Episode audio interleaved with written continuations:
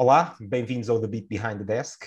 Hoje vamos conhecer a banda sonora da vida do Sérgio Gomes. Olá, Sérgio, bem-vindo. Olá, Paulo. Obrigado por este convite, é um prazer estar aqui. Igualmente, o prazer é meu. Olha, antes de começarmos pela parte interessante, e porque hoje vamos falar de música, uh, aliás, o objetivo desta nossa conversa é conhecer, lá está, a banda sonora da tua vida, eu pedi-te para falares um pouco sobre ti. Quem é o Sérgio Gomes? O que é que fazes e de onde é que vens e para onde vais? Boa, é aquelas perguntas filosóficas. Não, um pouco. Um, sou Sérgio Gomes, sou, trabalho neste momento na, na Techfarm, uma empresa que faz desenvolvimento de software à medida, ok, em, em formato de, de nearshore. Um, a minha experiência é toda de IT, o meu background é de IT. Uh, mas sou uma pessoa das pessoas, ok? Gosto muito de estar próximo de, de, das pessoas com quem trabalho, criar relações, criar laços. É muito importante perceber as necessidades das pessoas à minha volta, ok? Não só num contexto profissional, mas mesmo no círculo, no círculo de amigos e, e tudo isso. Gosto muito de estar próximo das pessoas e criar, criar relações. Uh, isto da pandemia acaba por nos dificultar agora um bocadinho esta, estes laços, quebra-nos aqui um bocadinho essa, essa, coisa boa que nós temos. Mas Damos um abraço virtual a todos. Exatamente, esperemos que em breve a gente também possa estar todos juntos e, e acabar por, por voltar ao, ao, normal.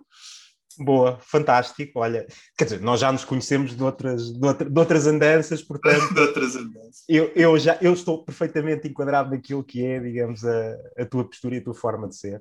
E, e, pronto, olha, Sérgio, obrigado pelo enquadramento e vamos então falar aqui do que interessa, não é? Que é de música. Olha, para começar, eu queria te perguntar, lançando-te uma pergunta uh, sobre a tua infância. Músicas é que tu te lembras de ouvir por casa? Que, epá, eu acho que to todos nós temos aquela, aquela, não é? aquela memória. Eu pessoalmente tenho, não é? Tenho, tenho as músicas que eu me lembro dos meus pais ouvirem uh, e, e, que de certa forma também acabaram por me influenciar. O que, que é que te recordas desses tempos? Epá, boa, é uma ótima pergunta. Uh, Lembro-me em vinil ainda, okay? já, sou, já sou um dinossauro quase, já ando aqui há muito tempo. Uh, e lembro-me de, de, de, dos vinis que, que, o meu pai tinha, principalmente o meu pai. O meu pai era, era o grande apreciador de, música lá em casa, ok? E foi ele que incutiu muitas coisas em mim e no meu irmão.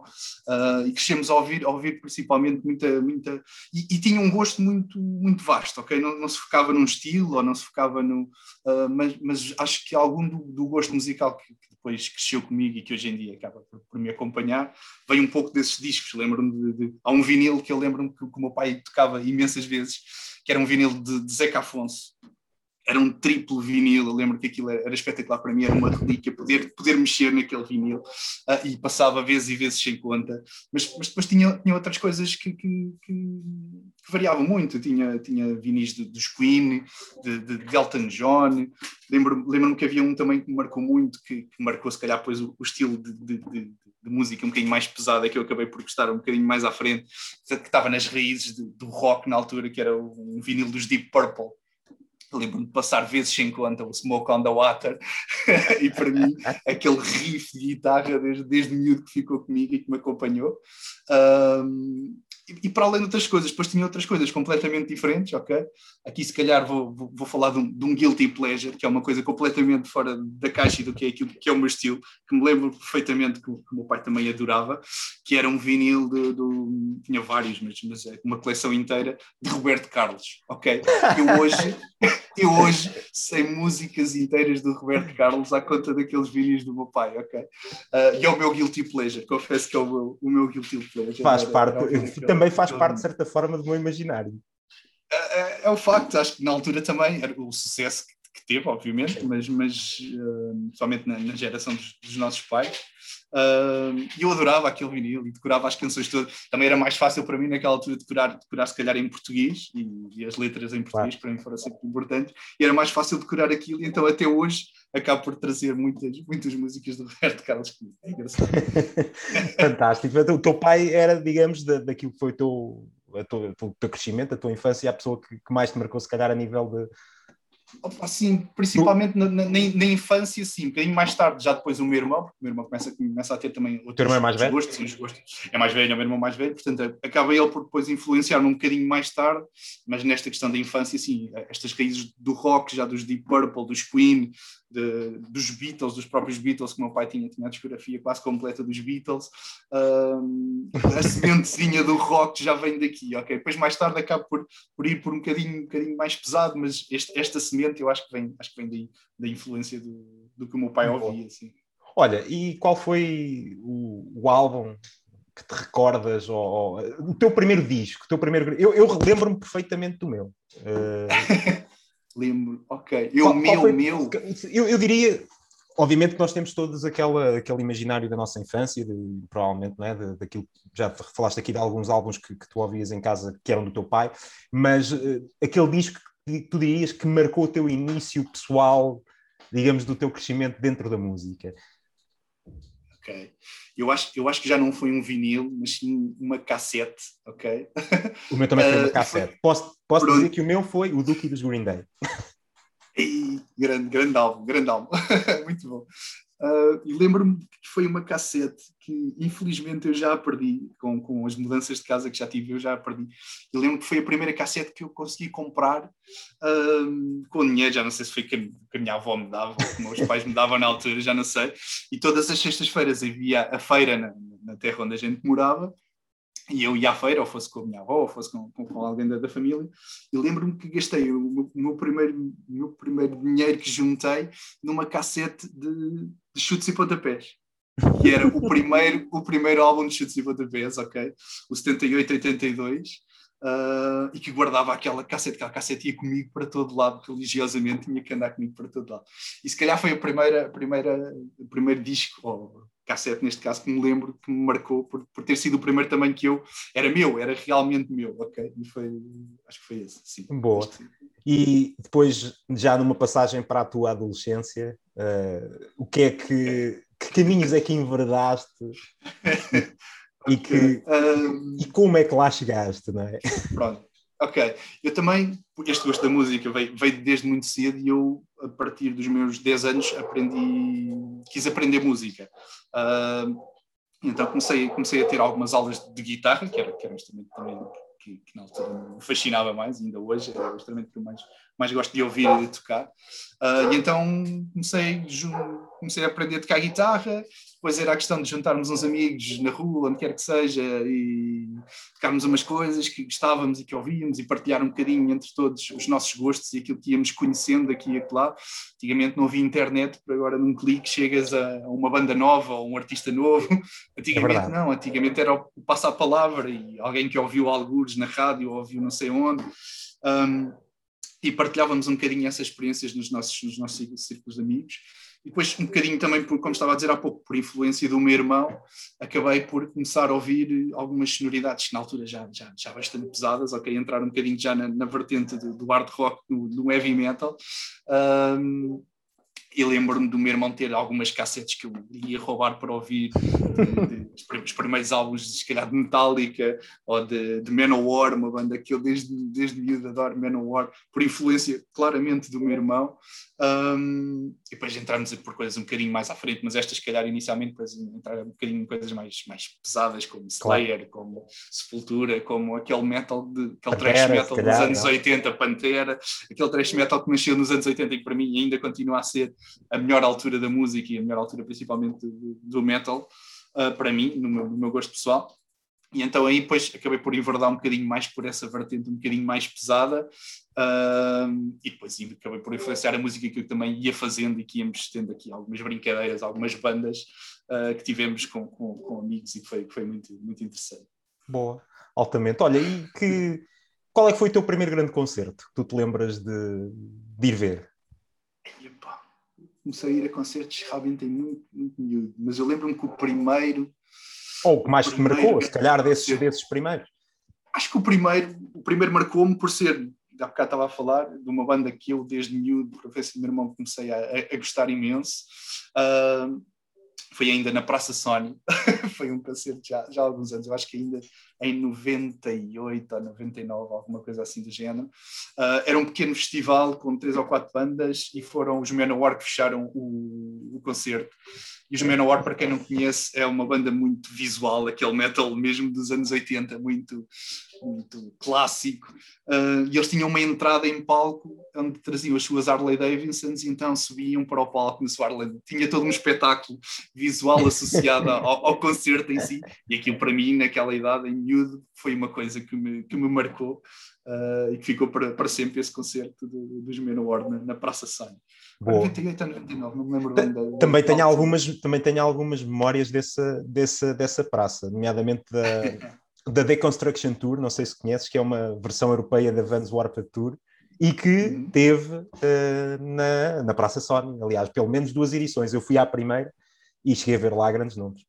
Grandes Boa. concertos naquela praça, é verdade. É verdade. As coisas antigamente tinham um flavor diferente, não era? Yeah, acho que sim, sinto isso. Se calhar já estamos a ficar velhos, pode ser isso, não é? Isto, isto, é conversa de velho do Restelo, se calhar. É, também é. acho que sim.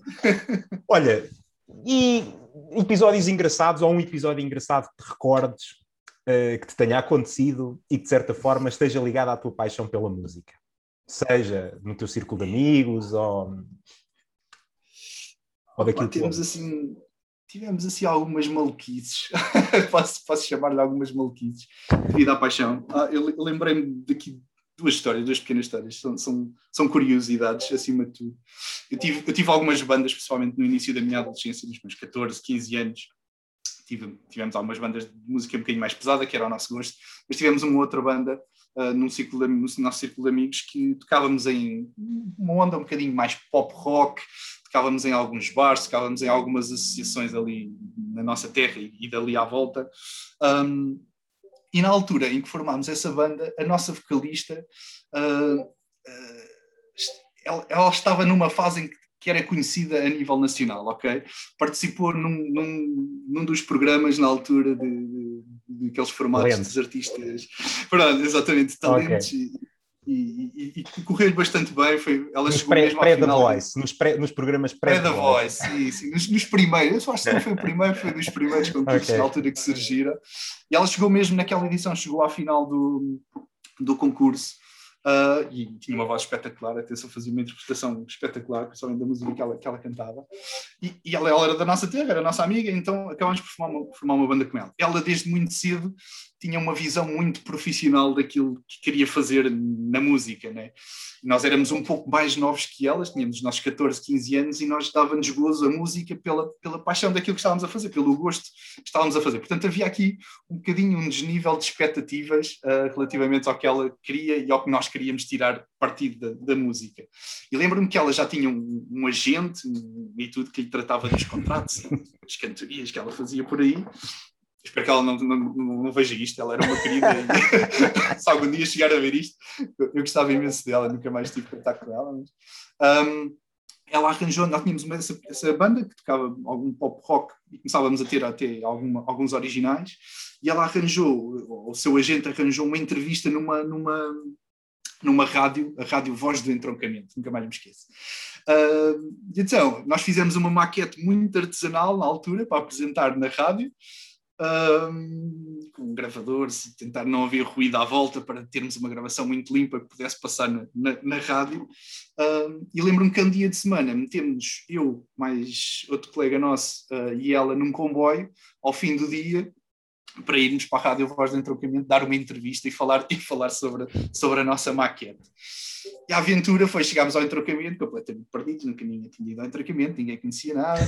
Foram ver os horários do comboio de volta, porque era importante, porque aquilo já era um pouco tarde e tínhamos de ter um comboio de volta, e vimos o horário, fomos para a entrevista, demos a entrevista, jantámos a seguir com, com as pessoas da rádio, tudo muito bem. Chegamos à estação do entroncamento para voltar para casa, e já não havia comboios. Ou seja, a pessoa que foi ver o horário do comboio enganou-se e aquilo era um comboio uh, que só dava aos fins de semana, uma coisa assim do jeito. Já não, já não Começaram a entrar, então, portanto, na questão dos fenómenos do entroncamento, não é? Exatamente, já foi um próprio fenómeno do entroncamento. E então foi uma aventura, porque três, três miúdos, porque éramos três miúdos perdidos no entroncamento, sem transporte para vir para Lisboa, não havia telemóveis, né? naquela altura não, telemóveis era uma coisa que muito pouca gente tinha, e como é que fazíamos? Então tivemos que andar a pedir trocos a pessoas que íamos encontrar na rua para poder ir a uma cabine telefónica, falar com alguém que, que pudesse nos ir ajudar, etc. E, e, acabámos por ter de vir de táxi do entrocamento, porque não havia ninguém disponível às duas da manhã. Já então foi uma viagem, como deve-se calcular, de loucos do entrocamento de, de táxi até, até, até Lisboa, perto de Lisboa.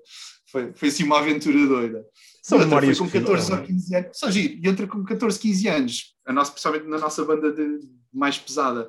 Foi com 14, 15 anos, nós ficámos sem sítio para ensaiar, ensaiávamos numa associação onde depois chegámos a dar alguns concertos, mas de repente deixámos de ter ali o acordo para poder ensaiar, mudou a direção da, da associação, deixámos de ter o acordo de poder ensaiar, precisávamos de um sítio para continuar a ensaiar, a gente queria fazer música e queríamos continuar um, a, a, brincar um pouco e a fazer música que gostávamos. E com 14, 15 anos nós conseguimos juntar dinheiro para alugar uma garagem ou seja, todas as nossas poupanças e todo o dinheiro que conseguíamos ganhar, onde quer que fosse, juntávamos para, para, para pagar a renda de, de uma garagem, uma pequena garagem para podermos ensaiar. E então se lembram-me todos andarmos a contar os tostões e não podíamos lanchar fora ou não podíamos fazer não sei o quê, porque aquele dinheirinho todo contado era, era para a garagem. E foi assim, estas duas histórias assim meio, meio maluquices que nós tivemos na nossa adolescência. Boa. Pela paixão pela música e de fazer aquilo que gostávamos. Que... Epá, mas são memórias que ficam para sempre e que marcam. É verdade, isso é verdade. Marcam, é? marcam fases da nossa vida. Eu também tenho, felizmente, algumas. Olha, e hoje em dia, olhando para trás, não é? já, já me falaste aqui da tua paixão pelo, pelo, por vertentes e sonoridades mais pesadas, que presumo que ainda te acompanhem hoje, não é? Acabas por, eh, por, por ser essa ainda a banda sonora do teu dia a dia? Sim, uh, sim. É curioso porque eu vi, vi um post teu no LinkedIn há, há uns tempos, há, há, poucos dias, creio eu, sobre cada vez há menos bandas, cada vez há mais o artista em si e não, não tanto aquele conceito de banda como, como havia antigamente. Agora, se calhar, é um bocadinho o velho do Restelo a falar. Um, é verdade, e, e, as bandas sonoras que ainda me acompanham, obviamente que eu vou tentando descobrir bandas mais recentes e tentar descobrir uh, algumas sonoridades mais, mais recentes que façam algum sentido. Sim, mas o conceito mudou hoje, bastante, não é? Mudou, mudou completamente. Ou seja, eh, hoje em dia a música é feita uma forma quase para consumir e, e deitar fora. Infelizmente é, é, é um pouco isso. E nota-se principalmente o tempo que, que, que, certas bandas demoravam até gravar o, o, próximo álbum. Era algo que as, as, pessoas estavam ansiosas, quem gostava das bandas estava muito ansioso uh, para, para o próximo álbum poder ter, e demorava imenso tempo. E hoje em dia as bandas puderem, conseguem lançar álbuns quase todos os anos, que é uma coisa que, que na altura não existia. Portanto, o próprio trabalho e a dedicação que eu acho que, as pessoas, que se investe uh, hoje na música acaba por não ser, por não, não trazer vantagens, acho eu, a meu ver, ok? Isso, agora se fala um pouco como, como um velho de Restelo, mas, mas sinto um bocadinho isso, portanto a banda sonora que ainda me acompanha ainda é muito as bandas de trás e tentar, apesar da sonoridade ter mudado mesmo até aos dias de hoje, tentar acompanhar um pouco essas bandas, mas gosto também de ir conhecendo algumas, algumas coisas novas e ir, ir acompanhando o que, é que, o que é que o mercado também traz. Então, claro. Boa, Sérgio, olha, obrigado. Por fim, queria-te deixar um desafio, que era deixares-me três álbuns marcantes ou, ou que te, no fundo, que tu eleges. Eu, para mim, isto é sempre uma pergunta complexa, porque eu ouço tanta pois, coisa e. É verdade. Mas, ou, ou, artistas ou álbuns, o que preferis? Uh, o que é que te, ou, que te ouças agora ou que durante o teu percurso te marcaram mais? Então, pronto, posso dizer um artista, um álbum e uma banda. Boa. Pode ser? então pronto. Um, vou tentar não ir buscar as coisas de, de mais, mais, mais, mais antigas, vou tentar alguma coisa mais recente, não muito recente, mas lá está, com a dificuldade que tenho com as bandas de hoje em dia. Mas, por exemplo, um, um álbum, há um álbum que, que gostei muito nos últimos anos, que foi o, um dos últimos álbuns de Municipal, não o último, mas o anterior, uh, o 1755. É um álbum conceptual sobre, sobre o, o, o, terremoto de 1755 em Lisboa.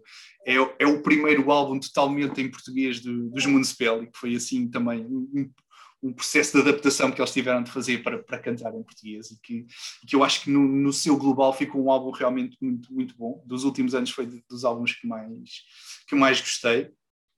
Uh, depois, uma banda, eu tentei, eu tentei dar, vou tentar dar aqui três exemplos de, de, sons portugueses e tentar não ir tanto lá para fora. Acho que devemos também aqui dar uma força aqui à, à música que se faz em Portugal e, portanto, Boa. há uma banda que eu descobri há uns, há uns anos atrás uh, e que, que, me marcou. Tenho apenas dois álbuns editados, mas que eu gostei imenso, que se chamam Artigo 21, ok? Tem um álbum de 2015 com, com o nome de, de, da banda chamado Artigo 21 e tem um álbum de 2019 chamado Ilusão e tem uma sonoridade muito punk, aquela coisa muito, muito, muito punk hardcore que eu, que eu, que eu gosto bastante.